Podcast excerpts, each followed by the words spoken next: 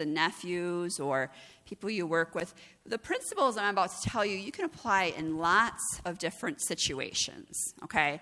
But I think for most people that do have children or grandchildren or people under them or people around them, godchildren, nieces and nephews, there's all this burden on your heart when you see them suffering or when you see them sick or when you see them going through hard times or when you see them making decisions you don't like, right? You're like, eh. I remember um, one of my children just like, oh, I was just so mad and I was just frustrated. And I remember talking to a therapist about it, about the situation that they were in. And it, all of a sudden it hit me, and I don't know if it was something the therapist said or just something like God put on my heart, but I had to recognize that my child was not a reflection of me. But it feels that way, doesn't it? Right? Especially when they're little and they're like, oh, they look just like you and this and that. And you think, like, oh, they're like me, right? And they're going to, you know, if, if and, and for a while they mirror you when they're, especially when they're little, right? If you say a bad word around them, they're going to go to preschool and say that bad word, right? They, they're a reflection of you. They just, they just did something you do. Or, you know, they will, their mannerisms, a lot of times they'll mimic you when they're little. But then all of a sudden they're 10, they're 12, they're 15, and they're doing things, and you think, they're a reflection of me. Why are they doing that? I don't want people to think I do that because I don't do that. And all of a sudden, you have to come to this maturity in your heart and your mind that my children are not a reflection of me. They're a reflection of themselves and their own life choices, right? So as we begin to talk about like parenting or authority over people, we have to recognize there is free will involved, right? What is free will? Well, that's their decision to do what they want to do, even if they don't, you don't want them to do it, right? And that's hard sometimes because we want free will, but we don't want anybody else to have free will, right? I want to be able to do what I want to do, but I want my husband to do what I want him to do. right? You do that with other people, right? I want to do what I want to do, but my coworkers better do what I want them to do right? You, I mean, it's not just your children. Like, you feel that way about other people. Like, we want people to do the, the right way because the way is that we think is right, though. That's the only thing, right? It's not always necessarily um, the right thing, it's what we think the right thing is. And that's hard. So, here's the thing people are going to do what they want to do. But that doesn't mean there's not other things that are influencing why they're doing what they're doing. Does that make sense? Right? I want my children to, you know, eat oranges. But everybody at school, right, are eating strawberries. And so they're bringing strawberries home. Well, I don't want you to eat strawberries. I want you to eat oranges. Well, now all of a sudden their free will's kicking in, and there's other outside influences. You understand? Even though I'm only bringing oranges into the house, they can get strawberries from their friends, right? They can get strawberries from the school. They can just walk down to the store, right, and buy strawberries. So, what we're going to talk today about is not only our actions towards our children, but how to pray and what other things are influencing our children. See, most of us think that as a parent, the only thing we can control is our actions towards our kids. And there's no way to control what the school's influence is or culture's influence is. But there is authority that you have over other areas of their life. And that's what I want us to understand. And I want us to make the effort to address most of us, like honestly, we just get so busy in our day to day life that all of a sudden we look up five years later and then wonder why their kid is doing that. Well, for the last five years, right, they've been getting closer to the edge, closer to the edge, closer to the edge. Then all of a sudden they fall off, and we're like, oh no, what happened? Now I got to go rescue them. So, number one, parents need to be aware. That's my first first point before we even get started whether or you need to be aware of coworkers or your nieces or nephews or your loved ones, whoever you're praying for, right? You need to be aware. What is going on in their life? What is something that is of concern? What is something that is going on? Are you even aware of their likes and their dislikes? Right? Gary Chapman wrote this great book, and for years we've been handing it out to engaged couples. It's called The Five Love Languages. But the reality is, you can apply the five love languages to your coworkers, to your children, to your parents, to your brothers and sisters, And what is this concept? The concept is that we don't all speak the same language. We all speak different languages, okay, when it comes to love. I might say, Oh, I love you. Let me give you a hug. And you might be like, Oh, don't touch me. And you might be like, Oh, I love you. I bought you chocolate. I'll be like, Ooh, thank you. Right? And then somebody else might be like, Oh, I love you. I fixed the sign out front. And somebody else might be like, Oh, I love you. I'm just going to spend the day with you and hang out with you. Well, what's going on? There's different love languages, right? Some of us, it's quality time. We spend time together. For other people, it's words of affirmation. They want to hear, good job. For some, it's gifts. They want to give a gift, they want to receive a gift. For others, it's the physical touch. And so, what Gary Chapman did, he's a Christian author. Uh, I think he's, I don't know if he's a pastor or a counselor, but he really, really got to the heart of the matter of you know, we're Christians, we all love each other. Jesus says to love your neighbor as you love yourself, but you can't love them in the way you want to be loved. It means nothing to them. You have to love them in the way they need to be loved. And so, again, for years, this was just placed on marriages. And so people apply that to marriage. And then people began to realize, like, oh, my kids are all different. They all need to be loved differently. And they should all be happy that I love them the way I like to be loved. Well, I have four children and a husband, so that's five. I'll tell you what, every single person in my family has a different love language. I'm like, really, God? Like, wouldn't it be nice if like three of them had the same type of love language and then just a couple? It'd be a lot easier, right? Wouldn't it? But no, no, no, no. I've got one prefers gifts. I've got another one that prefers physical touch. So guess who at nighttime when I'm sitting there watching like something that they don't even care about is laying on the couch with their head, you know, leaned up against my shoulder. My kid, that is physical touch. And then I've got another one that she never cuddles me, never sits next to me. But man, if I'm going to the store, can I come? Can you get me something? Right? Will you buy me a candy bar? Why? Because hers is gift giving. I always say, if you're wondering if your child is into gift giving, are they a hoarder? Do they have every single Christmas gift that they've ever gotten since the age of two in their room and they won't throw it away because they can tell you who bought it for them. That kid's probably gift giving because those items now represent the love that that person had for them when they gave it to them. So you've got, you know, all these different ways. But if you're not aware of your child's love language, you're not even able to invest in that child and give that child what they need. And that's your first step. Your child needs to feel loved by you. So, when you get to the physical part of it, which we'll talk about, how do you have authority physically? How do you have authority spiritually? How do you have authority over their soul, their relationships? When you go physically and you say, hey, hey, hey, curfew, or I'm going to take your phone, they're going to react a lot differently if they don't feel loved by you. It's interesting. You can talk to adult siblings about their childhood, and one of them will be like, Oh, yeah, dad loved us so much. And then three other ones will be like, No, he didn't. Why? Because that child has a different love language than the others.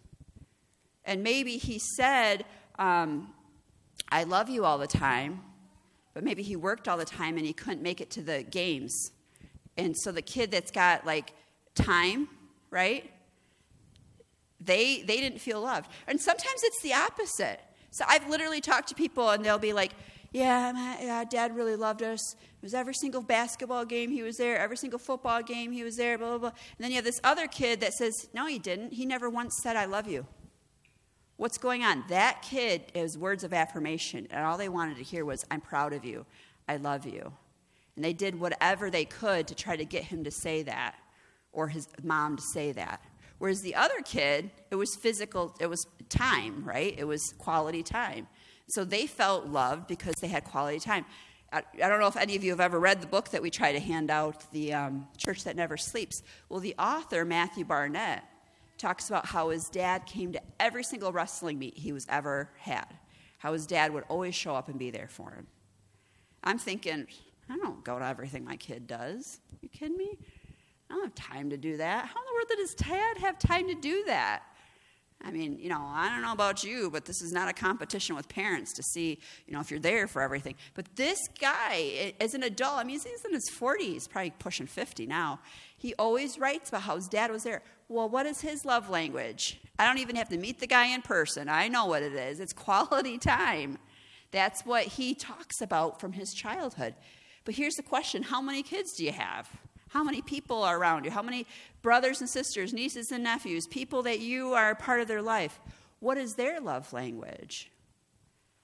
Most of us don't know. And, you know, sometimes it takes thinking about it and kind of learning about the love languages to kind of see, like, how is it coming out in their life? What are they doing? Um, how do they express their love to people around them? But you need to be aware of your child and their needs you need to pay attention to your kids, right? Or the people that under your authority. Talk to them. Take them out on, um, you know, lunch or coffee, or you know, go for you know a road trip with them. I loved how Jesus would always take the disciples and they would walk. Like, okay, we're going to go from here to here. And it might take them a week to get wherever they were going. Why? Because when you're on a long trip with somebody, you get to know a lot about them. I, I love doing road trips just one on one with my kids. When my son Matthew was about 12, 13, I took him to Chicago for a long weekend. I found something I thought you might be interested in. We went, we went and saw some different things. Just me and him. It was just time for just him. He, he remembers that trip. For my daughter Faith, I took her down to North Carolina. I had a speaking engagement down there. Somebody paid me to come down and speak. So I just took her with me. But there's things you can do, right? Like if it's time to go camping or to go do something in the summertime, every once in a while, don't be afraid just to take one person with you the problem is when you take a whole group, you never get any one on one time with that person that you want to get to know more. Listen to them. That's the big thing is listen to them. Put reminders in your phone to make it a priority to check up on them. Hey, last week you were telling me about this. How what's going on? What's you know, what's new with that? Ask other people that are close to them what's going on. Sometimes when you're in a place of authority over a person, they don't always tell you what's going on. So you have to ask somebody else, say, hey, have you talked to so and so lately? What's new with them? What's going on with them? The other big thing you can do if you have younger children that are on all these social media apps, this is just practical. I'm going to get through the practical and then we're going to talk about the spiritual. Um, you know, like my kids are on some of these apps that I'm not on. And so, but my oldest son, Matthew, is on. So I'll ask him, what is Claudia posting, right? What is Wesley posting? What, what's going on in their life? Can you please notify me if you ever notice something that's concerning? Now, oh, Mary, you're stalking them. Oh, Mary, you're checking up on them. But, oh, darn right I am. That's my job. I'm supposed to do that. Who else is going to intervene in their life and say, hey, we have to have a talk other than their mother? Right? Or their father. That is your job. Now, if I would have made the title of this, The Responsibility of a Godly Parent, nobody would have showed up. You don't want the responsibilities. Well, guess what? If you want to walk in authority and you want to be a godly, biblical person and parent over your children, you're going to have to be responsible and doing some effort here to get to know them, to, to check up on them, to watch over them, to, to intervene when you need to intervene. Now, it's not popular and we can we're not going to break down the cultural differences of 4000 years ago in King David's life right? But one of the proverbs says that the parent who spares the rod spoils the child.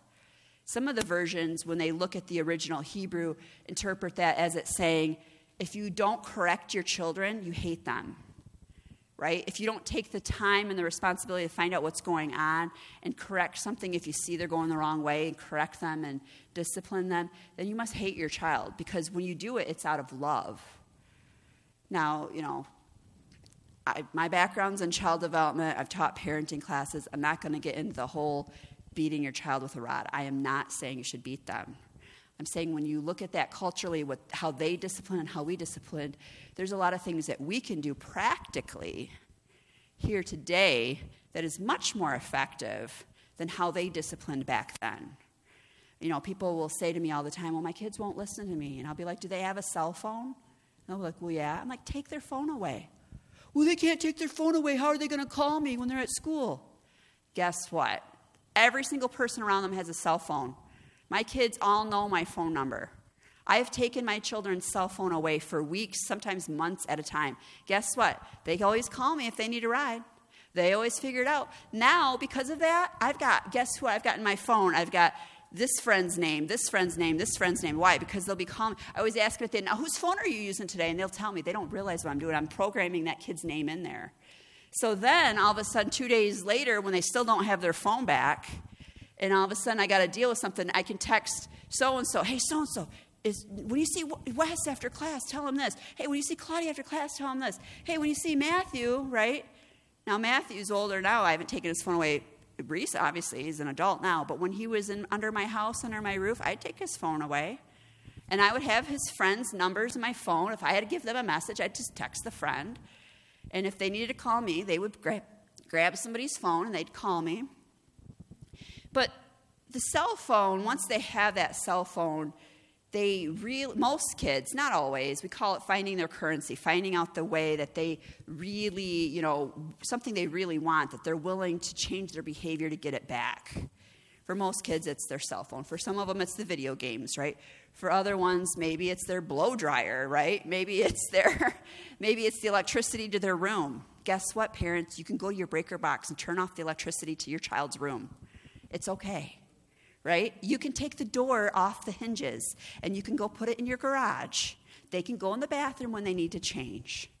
Privacy is not a right, right? It's a privilege, right? A cell phone is not a right, it is a privilege, right? Electricity is not a right, it is a privilege. These are different ways that you can discipline children practically.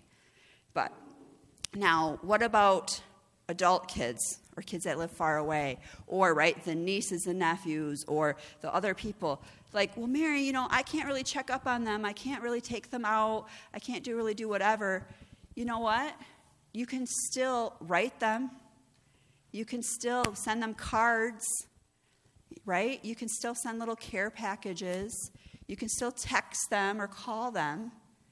Just because something takes a little bit more effort doesn't mean you should stop doing it right? You can make an effort to do this with the people in your life.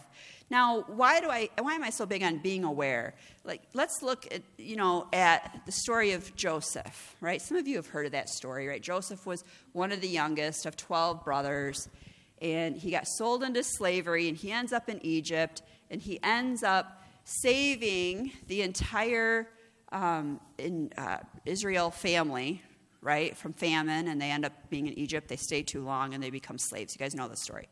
But if you go back, you find out that his older brothers sell him into slavery because of their jealousy. What was going on here? The father had a favorite. He favored the two youngest sons, Joseph and Benjamin. And he took all this time and energy and effort and he poured it into these two. And he was not aware that the oldest 10 were so jealous and upset by what was going on. So, as parents, this is these stories that we hear about parents in the Bible, and we're going to look at a few more, are really good for us to look at and to reflect on and to learn from. God ended up using this bad thing. It says, What man meant for evil, Joseph says to his brothers, God used for good. But we don't have to allow evil to happen to our children and then have to pray for God to use good out of it. I mean, I do that sometimes. We all do that. Sometimes we have to pray that. But we shouldn't be the ones that's causing the evil to happen to them because we're not aware. We're not aware that this brother really hates this sibling and we're not doing anything about it. We need to pray and get to the root of it and say, Father, help us to be a parent that is aware of what is going on in my children's lives. So that was number one. Be aware. Be aware of what's going on. Number two, once you are aware, do not accept the cultural norms. I hear this all the time. I hear this all the time. Well, you know, Mary, it's normal. They're teenagers. They don't want to go hang out with me. It's normal that when I say, hey, do you want to hang out Friday night, that they want to go with their friends. It's normal right, for them to act this way or hang out this way, right? I've had kids that, you know, they're going through something and, and, and, and, and I learn about it and I'm like, what's going on? Well, that's mom, everyone's doing it. Well, you're not everyone. You are not everyone. And I don't have to accept it just because everybody is doing that, that you're going to do that. Now, this one's hard because some of the cultural things that, you know, that maybe bother me don't bother you. That's fine. I'm not raising your kids. I've got God's, I've been praying for Him to give me wisdom and put on my heart what I need for my kids. So if God puts on my heart, right, that she's not wearing that out of the house, even though that you might let your kid wear that out of the house, that's between you and God. This is between me and God and my authority over my daughter. And I can be like, go change, go put on something else, right? Now, we should not become like so anti culture that we make our kids wear what we did in the 80s, right? Like, seriously. Like, culture does change and styles change. And so we need to, I always say, say yes to as much as you possibly can. That way, when the no comes, you can really enforce it. If you say no to everything they want to do, well, then good luck, right? But if I could say yes to almost everything, but I could say, no, I don't want to see your belly button, go put on a different shirt or go put an undershirt on with that, right? But be okay with the fact that it's, you know, whatever. I always say with hair, I always let my girls and my boys do as much color as they want to their hair. Why? That washes out, it'll grow out. Like, let them do whatever they want that's temporary, it, you know, obviously within, within reason, whatever your cultural acceptance is. Um, you know, and then there's other things where I'm just kind of like, eh, let's think about that right? So I don't know, you know, what cultural norms are, you know, good or bad for you, but just don't let somebody have a cultural excuse stop you when you are concerned. See, my big prayer as a parent is, Lord, prick my heart when it's something to be concerned about. Right? If your heart's not being pricked, if the Holy Spirit in you isn't saying, uh, uh, uh, uh, then I'm sure, you know, don't worry about it. But if it's something in your heart that you know isn't right, there's some burden in your heart, there's a heaviness in your heart about a certain situation, don't let the excuse of, well, that's just, that's okay, everybody else is doing it, and not speak up and speak into your children's life. Sometimes you can't stop what they're doing when you're not around you, right? You can't. They have free will when they get to a certain age. But you can pray about it, you can be aware of it. You can't, because a lot of times if you just think, well, that's just normal and you don't pray about it, well, then God can't intervene right? You have not because you ask not. He does when you ask for his help. Okay? So make a decision to do something. When you see something or you hear something, or now that you're aware and you're like, oh, what's going on, right? Maybe your child's just depressed. Well, a lot of people are depressed. Okay, well, I guess I won't do anything about it.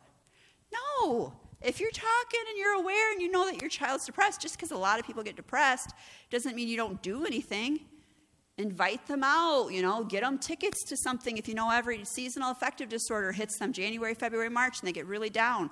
Okay, well, then maybe every March you take them on a spring break trip so they have something to look forward to. Maybe you buy them tickets to a concert. Maybe you just, you know, invite them over every Sunday night during that time to get them out of the house. You, just because you're aware of something and it's a cultural norm doesn't mean you shouldn't intercede and do something. So this this part here in the Bible, this was a cultural norm, and Jesus even throws the cultural words in her face to see how she's going to react. I think this is really interesting. So we're here in Matthew chapter 15, in verse 21. And it says, Leaving that place, Jesus withdrew to the region of Tyre and Sidon. And a Canaanite woman from that vicinity came to him, crying out, Lord, son of David, have mercy on me. My daughter is demon possessed and suffering terribly. So this parent is aware, and she knows that her source of help for her daughter is through Jesus. So she tracks him down and she goes and asks him for help. It says in verse 23 Jesus did not answer his word. God was silent. Have you ever prayed for your kids or a situation? God is silent. I know some of you have because some of you have told me, I did pray about it, Mary, and nothing. I got nothing. Okay. Does that mean you quit? Does that mean God doesn't care? What does that mean? So it says here that Jesus said nothing, right? Jesus did not answer a word. So his disciples came to him and urged him, Send her away. She keeps crying out after us. This woman did not stop just because Jesus was silent. Jesus, this woman kept asking. She kept crying out. She kept crying out. She kept crying out. She kept to the point where the disciples were irritated about it. And they go to Jesus and they say, Tell her to stop. And he's like, Uh uh-uh. uh He didn't tell her to stop. God never tells us to stop asking. Jesus would tell parables about the persistent widow. So when I come to you, I prayed, I prayed for a week and nothing happened. I'll keep praying. You keep praying for that child. You keep praying for that change in that situation. I don't care how long it takes. I have been with parents who have prayed for a child for years. I remember one person I met, she'd been praying for her child for over 10 years. And I don't know how long before that she'd been praying because I've known her for that long. And finally, one day, she called me up and said, God answered that prayer. God just answered that prayer. And she never stopped. So Jesus was silent. She kept asking. He answered, I was sent only to the sheep of Israel. What is he doing? He's throwing out a cultural norm to her. Who are you? You're not a Jew. You know I'm only here to talk to the Jewish people and bring healing to the Jewish people. Cultural norm says I shouldn't heal you. Are you going to say, okay, I'll accept the cultural norm? Nope. Nope. She said, Yes, it is, Lord. Well, no, it says here, He answered, I was sent only to the lost sheep of Israel. And the woman came and knelt before him and said, Lord, help me. She didn't care that he wasn't sent to help her. She knew he was a source of help. She believed in God, she believed in the power of Jesus, and she went to him anyway. And he said, It is not right for me to take the children's bread and toss it to the dogs. You guys are considered dogs. Like, you still think that I can help you, even though this is what culture says you are? And what does she say? She says, Yes, it is, Lord, but even the dogs get the crumbs off of the table that fall from their master's table, right? The leftovers. So she didn't care what the cultural norm said. She didn't care how the Jewish people saw her. She still asked him for help. And then he said to her, Woman, you have great faith. Your request is granted and her ch- daughter was healed at that moment. I love that. Was, she was healed at that moment, but it didn't come the first time she asked. So she had to keep asking. It didn't come when the cultural norms were thrown in her face and say, well, this isn't right. You're not going to get. No, I'm going to keep on asking. And I love how he says it was your great faith. You have great faith. See, when you keep asking the source, you have great faith. You know that he, that is the source. You know that's what you need. You know you need him to intercede on your behalf. All right? So she didn't give up. I always tell people if it didn't work the first time you ask, ask again, ask again, ask again. Right? I remember one of my kids, one of the older kids, was going through a time I could just tell they were lonely. Like you get to high school sometimes and friendships shift and change. And a lot of times people get concerned about suicide on these middle schoolers or high schoolers, right? And, you know, the friend group wasn't great. And God kind of drew the, the child away from that friend group that was going down the wrong path. And I had prayed for that. Well, now they didn't have anybody. And I remember praying, like, Lord, you've got to bring somebody into their life. Lord, you know, you got to do something here, you know. And I'm trying to invest in this child. Well, then all of a sudden, God brought somebody different from through church, a different adult, like a guy in his 20s, to kind of friend this person. And all of a sudden, there was something totally new going on. God answered it in a way I wasn't expecting. But I had to keep praying. I had to keep praying. I pray a different way about it. Say, Lord, I don't know how you're going to answer this, but bring help to my child, right? Number three, don't listen to the negative voices. Now, this one's hard because who are you talking to? Most of us have certain people we talk to, we just talk to them out of habit. We keep going to that same person all the time, right? But you know, sometimes you need to be wise up here and say, who are the people I talk to on a regular basis about my problems? And how many of those people are bringing life to me? And how many of them are bringing death to me?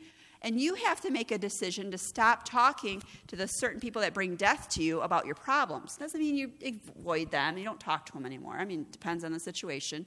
Most of the time, though, you just need to stop giving them your heart if they're going to stomp all over it. Jesus talked about this. He said, Don't cast what is precious to dogs. Don't give your pearls to swines, or they will trample you, right? They will destroy it. Then they'll come after you. So think about the people in your life. Who are you talking to? Who are you listening to? Jesus, right, had an opportunity. I, love this in the Bible. Like, all, if you read through the four Gospels and highlight every story where a parent came to Jesus about their child, he always he always did it. He always healed them. He always cast out the demon. He always brought uh, rescue. I love that. So we see here in Matthew chapter 9, starting in verse 18, it says, While he was saying this, a synagogue leader came and knelt before him and said, My daughter has just died, but come and put your hand on her and she will live. This was what he believed, right? And so he came to her, him. Jesus got up and he went with him, and so did his disciples. Verse 23 When Jesus entered the synagogue leader's house and saw the noisy crowd and the people playing pipes, now, who are these people? These were people who had come because she had died, and it was their funeral wailing and uh, their time of watch that they would do. He said, Go away, the girl is not dead, but asleep. These would have all been the friends. These all would have been the loved ones. These would have been the close family members that would have come to wail and to mourn and to play the funeral music to usher her spirit up into paradise. And Jesus told them to leave. Why? Because he didn't want the parents listening to funeral music while he's trying to bring the child back to life. That's negative. And they laughed at him. See, when you are, have a negative person in your life all the time and you're saying, I'm believing that my child is going to be healed, or I'm believing that my child's going to get a different job, or I'm believing that my child's marriage is going to be restored, and they laugh at you and say, Oh, that's not going to happen. That's not the voice you want in your head. That's not building up your faith. That's not the confession you want over their lives. So it says he, he turned them out, but they laughed at him. But they didn't, they didn't care that they laughed, they still kept pushing him out. After the crowd had been put outside, he went in and took the girl by the hand, and she got up. She was healed. News of this spread through all of that region. See, that parent had to make a decision. He could have stayed in that house and listened to his friends mourn her. Or he could get out of that environment, get away from those negative voices, and he could go seek out the God that brought healing. And that's what he did. He went and he said, I'm not staying here. I'm leaving. I'm going to go find Jesus. Right? How many times do we just stay in this negative cycle of thinking about our situation rather than going, right, to the source and talking to God about it? Sometimes you need to stop talking to the people around you that are just going to be negative. Who are you talking to about the situation? Right? Are they telling you, um, something bad and they're adding fuel to the fire, right? Or are they willing to pray with you and want something better? Okay. So, what are some ways we take authority physically, right? I already talked to some of you, right? Taking the phone away, turning off the power curfews, chores, um, you know, regular check ins physically, like taking them out for coffee or to the grocery store. Sometimes the kids just, you just need to you know, do something practical with them, right? Hey, I'm going grocery sh- store shopping. Who wants to go with me? And maybe let them pick out a treat, depending on their age. Like all these different things add up that time. You physically go and you take time with them, right? What about adults? How, do, how can I take authority with my adult children, right? For some of you, you need to stop giving them money, right? You need to stop, you know, like, hey, you know, if this doesn't end, if you don't call me, if you don't text me back when I text you, I'm going to stop paying for your cell phone bill, right? Or, you know, maybe you need to start a deeper relationship with an adult child that you don't have going on. Maybe you need to say, hey, every Sunday after church, I'm going to have a, a, roast dinner. Why don't you come over and have dinner with us? Or, hey, we're going to have game night. Or, hey, we're going to have pizza. You want to come over on pizza night? You need to, you know, connect. There's all different ways physically you can connect with people, but it takes effort and it takes being intentional. For most of us, it means scheduling it and putting reminders in our phone. Because you can leave here and say, okay, I need to make a better effort, you know, to connect with my child or to follow up and find out, hey, did they actually redo that paper? Is their grade actually come up? Put a reminder in your phone to check that. You have to be intentional. Now, what about spiritual? Most of us don't even want to think about the spirit. Oh, well, Mary, I don't want to talk about angels and demons. Why? Because they scare me. Okay, why do they scare you? That'd be kind of like if you came over to my house and there was ants all over the kitchen floor, right? and, and you said, Oh boy, it looks like you got an ant problem. I don't want to talk about the ants in my house. They scare me. Wouldn't you all think, like, why do ants scare you, Mary? Why don't you know, I, I know fire ants can bite. I know this, I know. Well, but these aren't fire ants, and all you have to do is put some ant poison out and clean up the sugar that you spill all over by your coffee zone, right? And hello. But see, we think demons are greater than humans. We think that demons are greater than the name of Jesus because we don't know how to deal with it. It scares us, so we don't deal with it. We don't talk about it. We don't want to believe that there's any demonic influences on our children or on us. Well, today you're learning something new. And there are angels and there are demons. And the demons want to make your children's life hell. And if there was a kid on the bus making your child's life hell, you would talk to the bus driver. And then if that didn't work, you'd talk to the principal of your school. And if that didn't work, you would go talk to the superintendent, wouldn't you? You would do something about it. But yet you've got demons at home tormenting your children and you don't want to talk about it. You don't want your pastor praying for them. You don't want to take a minute and just say, In the name of Jesus, any demonic spirit that is attacking my children, I bind you and cast you off of them right now in the name of Jesus. It's that simple.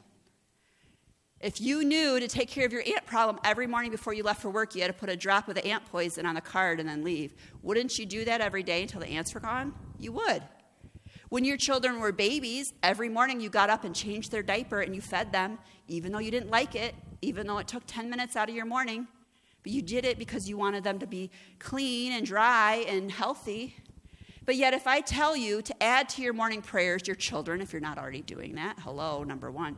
And number two, when you're done praying for them, add in there, and in the name of Jesus, any demonic spirits that are influencing my children or on them or in them, I cast you out in the name of Jesus.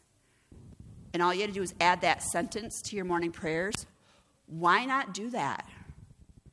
He gave us authority to use his name to cast out demons. You have authority over your children.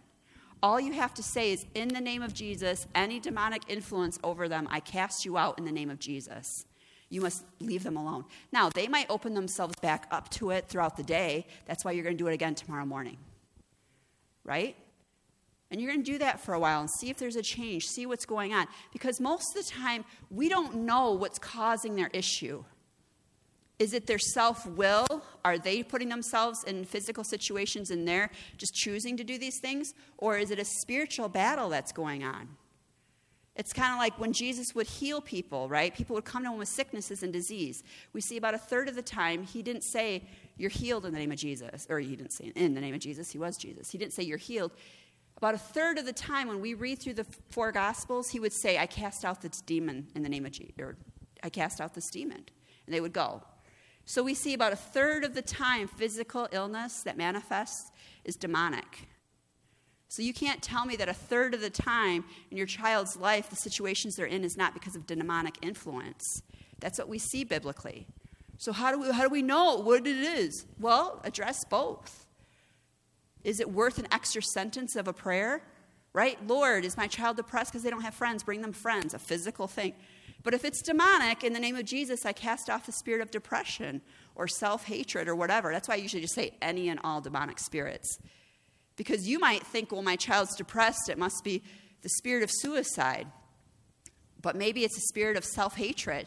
Maybe it's a spirit of jealousy. Maybe they're just so jealous their boyfriend has a new girlfriend that they're like making themselves sick, right? But we do know it's demonic. So we can just say, Satan, leave him alone in the name of Jesus. It's that simple. You take authority in the spirit realm. We see here in Mark chapter 9, verse 14, where this father had seen the disciples work with the same authority as Jesus. They just would use the name of Jesus and it would work. So he went to someone first, didn't happen. He didn't just give up, he kept going until he could get healing for his child, right? When they came to the other disciples, this was Jesus, they saw a large crowd around them, and the teachers of the law were arguing with them. As soon as the, all the people saw Jesus, they were overwhelmed with wonder, and they ran to greet him. What are you arguing about? He said. A man in the crowd answered, Teacher, I brought my son to you, who is possessed by a spirit and has been robbed of speech Whenever it seizes him, it throws him to the ground. He foams at the mouth, and he gnashes his teeth and becomes rigid. I asked your disciples to drive out the spirit, but they could not. You unbelieving generations, Jesus replied, How long will I stay with you? How long shall I put up with you? Bring the boy to me. So they brought him with the spirit. When the spirit saw Jesus, it immediately threw the boy into a convulsion. And he fell to the ground, and he rolled, rolled around and foamed at the mouth. Jesus asked the father, How long has he been like this? From childhood, he answered. It has often thrown him into the fire or into the water to kill him.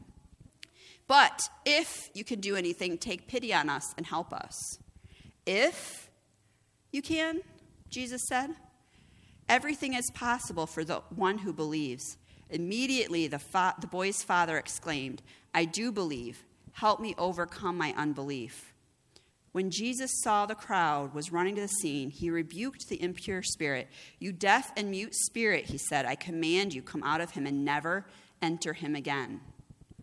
See, we learn a lot about how, what we can tell the spirits to do by reading what Jesus did.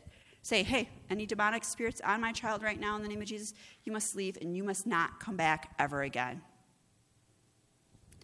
The spirit shrieked and convulsed him violently and came out. The boy looked so much like a corpse that he said, He's dead. But Jesus took him by the hand and lifted him up, and he stood up. Be consistent and persistent. Again, I like to use the ant analogy, or let's say you had mice in your house.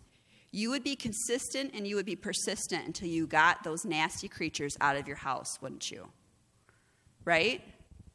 You wouldn't just say, well, this is just how life is. I'm just going to let this be. I mean, some people do, but that's not healthy. That's not good. You shouldn't do that.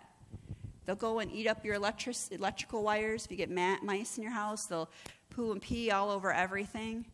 They'll make a huge mess. You've got to find the holes that have let them in, plug them up. You need to put out the traps. You need to put out the poison. You need to be consistent until they're gone. And if you've got demonic spirits affecting you or your children, you've got to be able to add to the end of your prayer when you pray for them in the name of Jesus any spiritual, demonic things that are happening to my children and around their life, they must leave right now in the name of Jesus. You can ask and pray, like, Lord, you know, like this person I know is not good for my child. Draw them away. Sour that relationship. Let them find somebody else to be interested in so they'll stop calling my daughter or they'll do whatever. I mean, I had, I've, I've had like marriages where somebody will come to me and be like, well, this person here is influencing my spouse and I'm concerned about it. I'm like, well, start praying that the Lord draws that person away. Let your, let your husband or your wife or whoever say something so stupid that this person doesn't like them anymore, right? Let somebody else find them interested so then they'll get taken away. Pray blessing on that person. Bless them with somebody way better that's not somebody's husband, right? somebody's wife. Draw them away so then they'll stop influencing them. You can do that with your children. I've done that with children, you know, with children too. We've prayed that. Lord, you know, this person, this girl, this boy, I'm sure they're wonderful. Lord, bless them. May they know you. May they go to heaven when they die. But bless them with a different friend so they'll stop hanging out with my child. Intervene in the spirit. Don't be afraid of that. And the whole relationship with other people, that's the soul. That's the last part right? These relationships. There might be people in their life that are not good. Pray the Lord draws those people away. Pray that the Lord replaces them with people that are good. Invite people into your house that you think will be a good influence on your kid right? I, have literally invited adults into my home. I remember one year we invited this couple from our church over for Easter uh, Sunday, because you know they couldn't go home for the weekend and they were involved in the worship team and my son was really interested in drums. This was matthew. Why did i invite these perfect strangers into our house on a family holiday? Why? So my son and this person could get to know each other they went down and looked at the drum set he showed them how to set it up properly and things like that you need to invite people into your children's life that you know will be a good influence on them and I'm so sick and tired of hearing people say, I don't want to invite anybody over my house. You know, my house isn't set up for that or this or that. When I first was 18 and got married, I had a house that was tiny a tiny little house, and I would invite people over all the time. And guess what? Half the time the plaster was all torn up, and, and I had carpet all ripped up in the one area, and then I had a kitchen where they didn't even have a countertop. It was just kind of all rough wood, and I had tried to paint it. Then I tried like gluing a shower curtain over it, and that was all flaking up. And guess what? I didn't care what my house looked like. It wasn't about what my house looked like. It was about this person sitting down and taking time to talk to this person, right? And so you need to bring into your family circle people that are going to be a good influence on your children. And that's their soul. You need to care about the relationships they have and who they're talking to and who they're looking up to. Pray that the Lord dry, takes away the ones that are being a bad influence. We're supposed to pray that. You know, the Our Father prayer Our Father who art in heaven, hallowed be thy name. Thy kingdom come, thy will be done on earth as it is in heaven. Lead us not into temptation and deliver us from the evil one. If you're supposed to pray that for yourself, you're supposed to pray that for your kid. Lead them from temptation. Lead them away from the things that are going to take them down a wrong path and deliver them from evil. If there's any evil going on, lead them away from it. Deliver them from that. Bring them to a whole different place. But as a parent, you have to do sometimes some physical things to bring them over, right? To bring them into that place. Invite over people that you think will be a good influence on your kid. Who cares what your house looks like? And start bringing connections to that. We're going to have game night. Maybe you end up sitting around the table playing euchre till 3 in the morning. Let them sit there and sit around playing euchre for 3 in the morning if you know it's a person that's going to be a good influence on them, that they need to talk to, that they need to be a part of. And age doesn't matter. We need to stop thinking that when my kid turns 18, they're all on their own. You keep praying. You keep praying. Well, my kid doesn't, you know, maybe they don't talk to me anymore. Or maybe they moved to Hawaii. I don't get to see them anymore.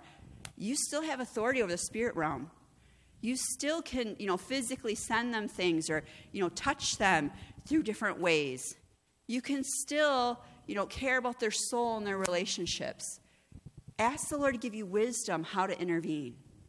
And again, for those of you that do not have children, maybe you're the one that's supposed to be at somebody's house playing euchre to influence their kids. Maybe you're supposed to be the one having a game night to have these kids over there. Because guess what? The world wants to take them out. And if you are a godly person, you are a role model. What did Jesus say when he was in the middle of a crowd and his mom and brothers were outside? And the disciples came to him and said, Your mom and brothers are outside. And he said, Who are my mother and my brothers? And he looked around the room. This is, these are my mothers. These are my brothers. These are my sisters. The Bible talks about men being father figures, mentoring the younger men.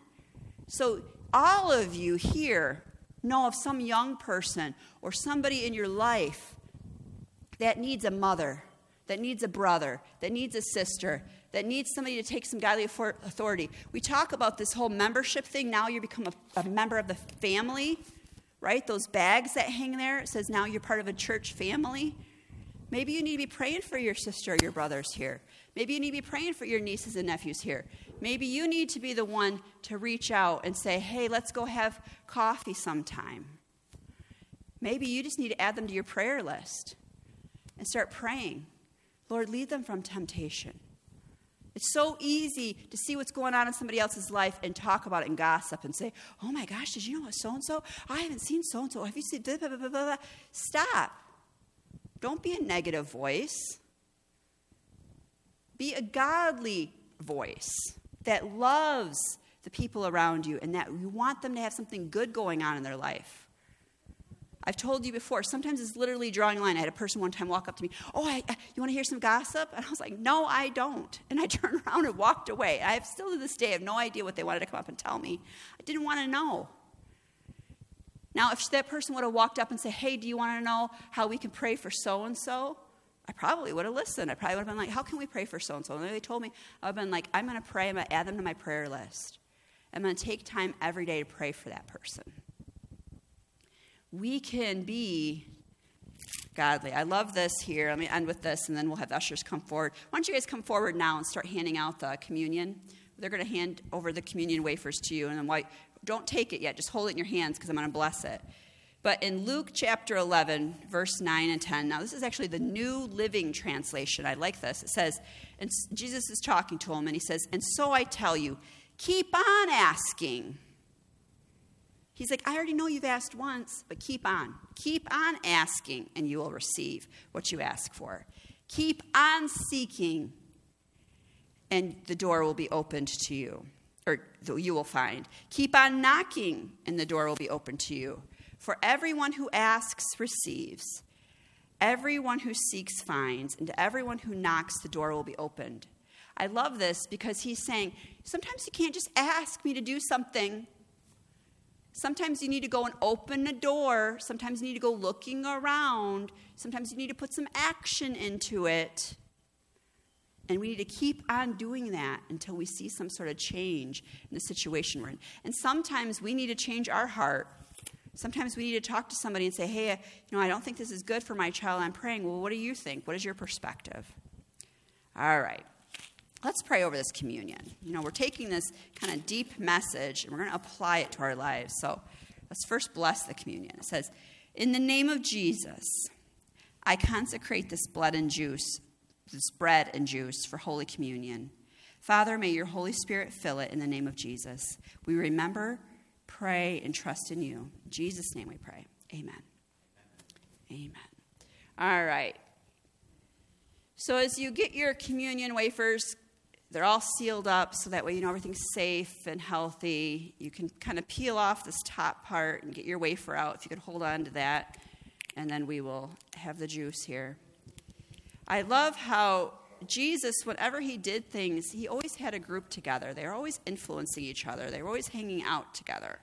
They weren't all perfect, they didn't always get along, but they were family and they loved each other.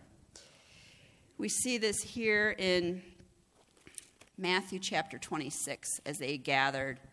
I love how he says, I want you to do this to remember me, to remember what I did. See, when we use this name of Jesus, when we tell the demons to go, I've had people say, it, it can't be that simple to, to tell a demon to leave, Mary. Uh, haven't you ever watched that Val Kilmer show or whatever, who is Vin Diesel, witch hunter or spirit hunter, demon killer? If you watch these movies on TV, have you ever seen The Exorcist, Mary? I've seen what a Catholic priest has to do to, to cast out a demon. Uh, let me tell you, folks, that's Hollywood. That's not real. I remember when Todd and I were dating, it was some movie came. Oh, it's really scary. I went. There, I laughed. I said, "This is like a comedy." I said, "This isn't true." Just because Hollywood says demons have to have holy water squirted at them and, and a spike through the heart and, and they're going to come after you and, and make your hair fall out and all this stuff, that's not real. No, Jesus, that's why he wanted us on a regular basis to take communion, to remember that it was literally the blood that was shed when he went to the cross that now gives us the authority to use his name to tell the demons to leave. Okay? So, what he did gives it authority. That name has power. And all you have to do is say, in the name of Jesus, leave. All right? And so, as we take this communion, and as his body comes into you that was broken for you, and his blood that was shed comes into you, I want you to remember that that's the authority, that you're remembering the authority that he gave you and that when you use that name, when you pray, things are going to happen and things are going to change. So in verse 26, it says, While they were eating, Jesus took bread, and when he had given thanks, he broke it and gave it to his disciples and said, Take and eat, this is my body. Let us take and eat. Father God, we thank you that Jesus was willing to go and have his body broken and crushed for us as we take his body into us, we are reminded that we can use the name of Jesus and that we can walk in authority, not only for healing, but for spiritual deliverance for us and our children and our families for a thousandth generations. It says, Then he took a cup, and when he had given thanks, he gave it to them, saying, Drink from it, all of you. This is my blood of the covenant, which is poured out for many for the forgiveness of sins. Take and drink. Father, we know that we are not perfect. and that we have made mistakes, but we are forgiven because of what Jesus did on the cross. We use the name of Jesus to make us white as snow and to walk in the authority that you have given us. In the name of Jesus, we pray. Amen. Amen. Well, I know I went way over, but you guys were due, right? That's what happens. When I'm gone for a few weeks, you get a super sermon when I come back. But I really felt like all this information needed to be delivered all at once because parenting is not just practical stuff. It's not just spiritual stuff. It's not just relational and soul issues. It's all three. So I'm going to pray for all of you, and let's pray for your children. Father God, I lift up to you this congregation and all of their children, and I ask you to bless them, give them wisdom, give them insight, bring godly voices around them to help them. May they take time, may they set alarm clocks, may they type up reminders or tape up sticky notes in their house to remind them to take a moment every day to pray for their children, to cast out anything demonic, to, to listen and hear from them and connect with them in all the different ways that they can. And we just ask you, Father God, that there will become a blessing over their lives and that there will be um, just wonderful things coming in and out of those relationships. We thank you for the authority that you've given us. Help us to walk in it. In Jesus' name we pray. Amen. Amen. Amen. Well, I hope you all have a wonderful week. Don't forget that the Blessing Shop is open, and tonight will be worship night. So please make the effort to invite some of your friends or people, and um, we will see you back tonight at 6 o'clock. God bless.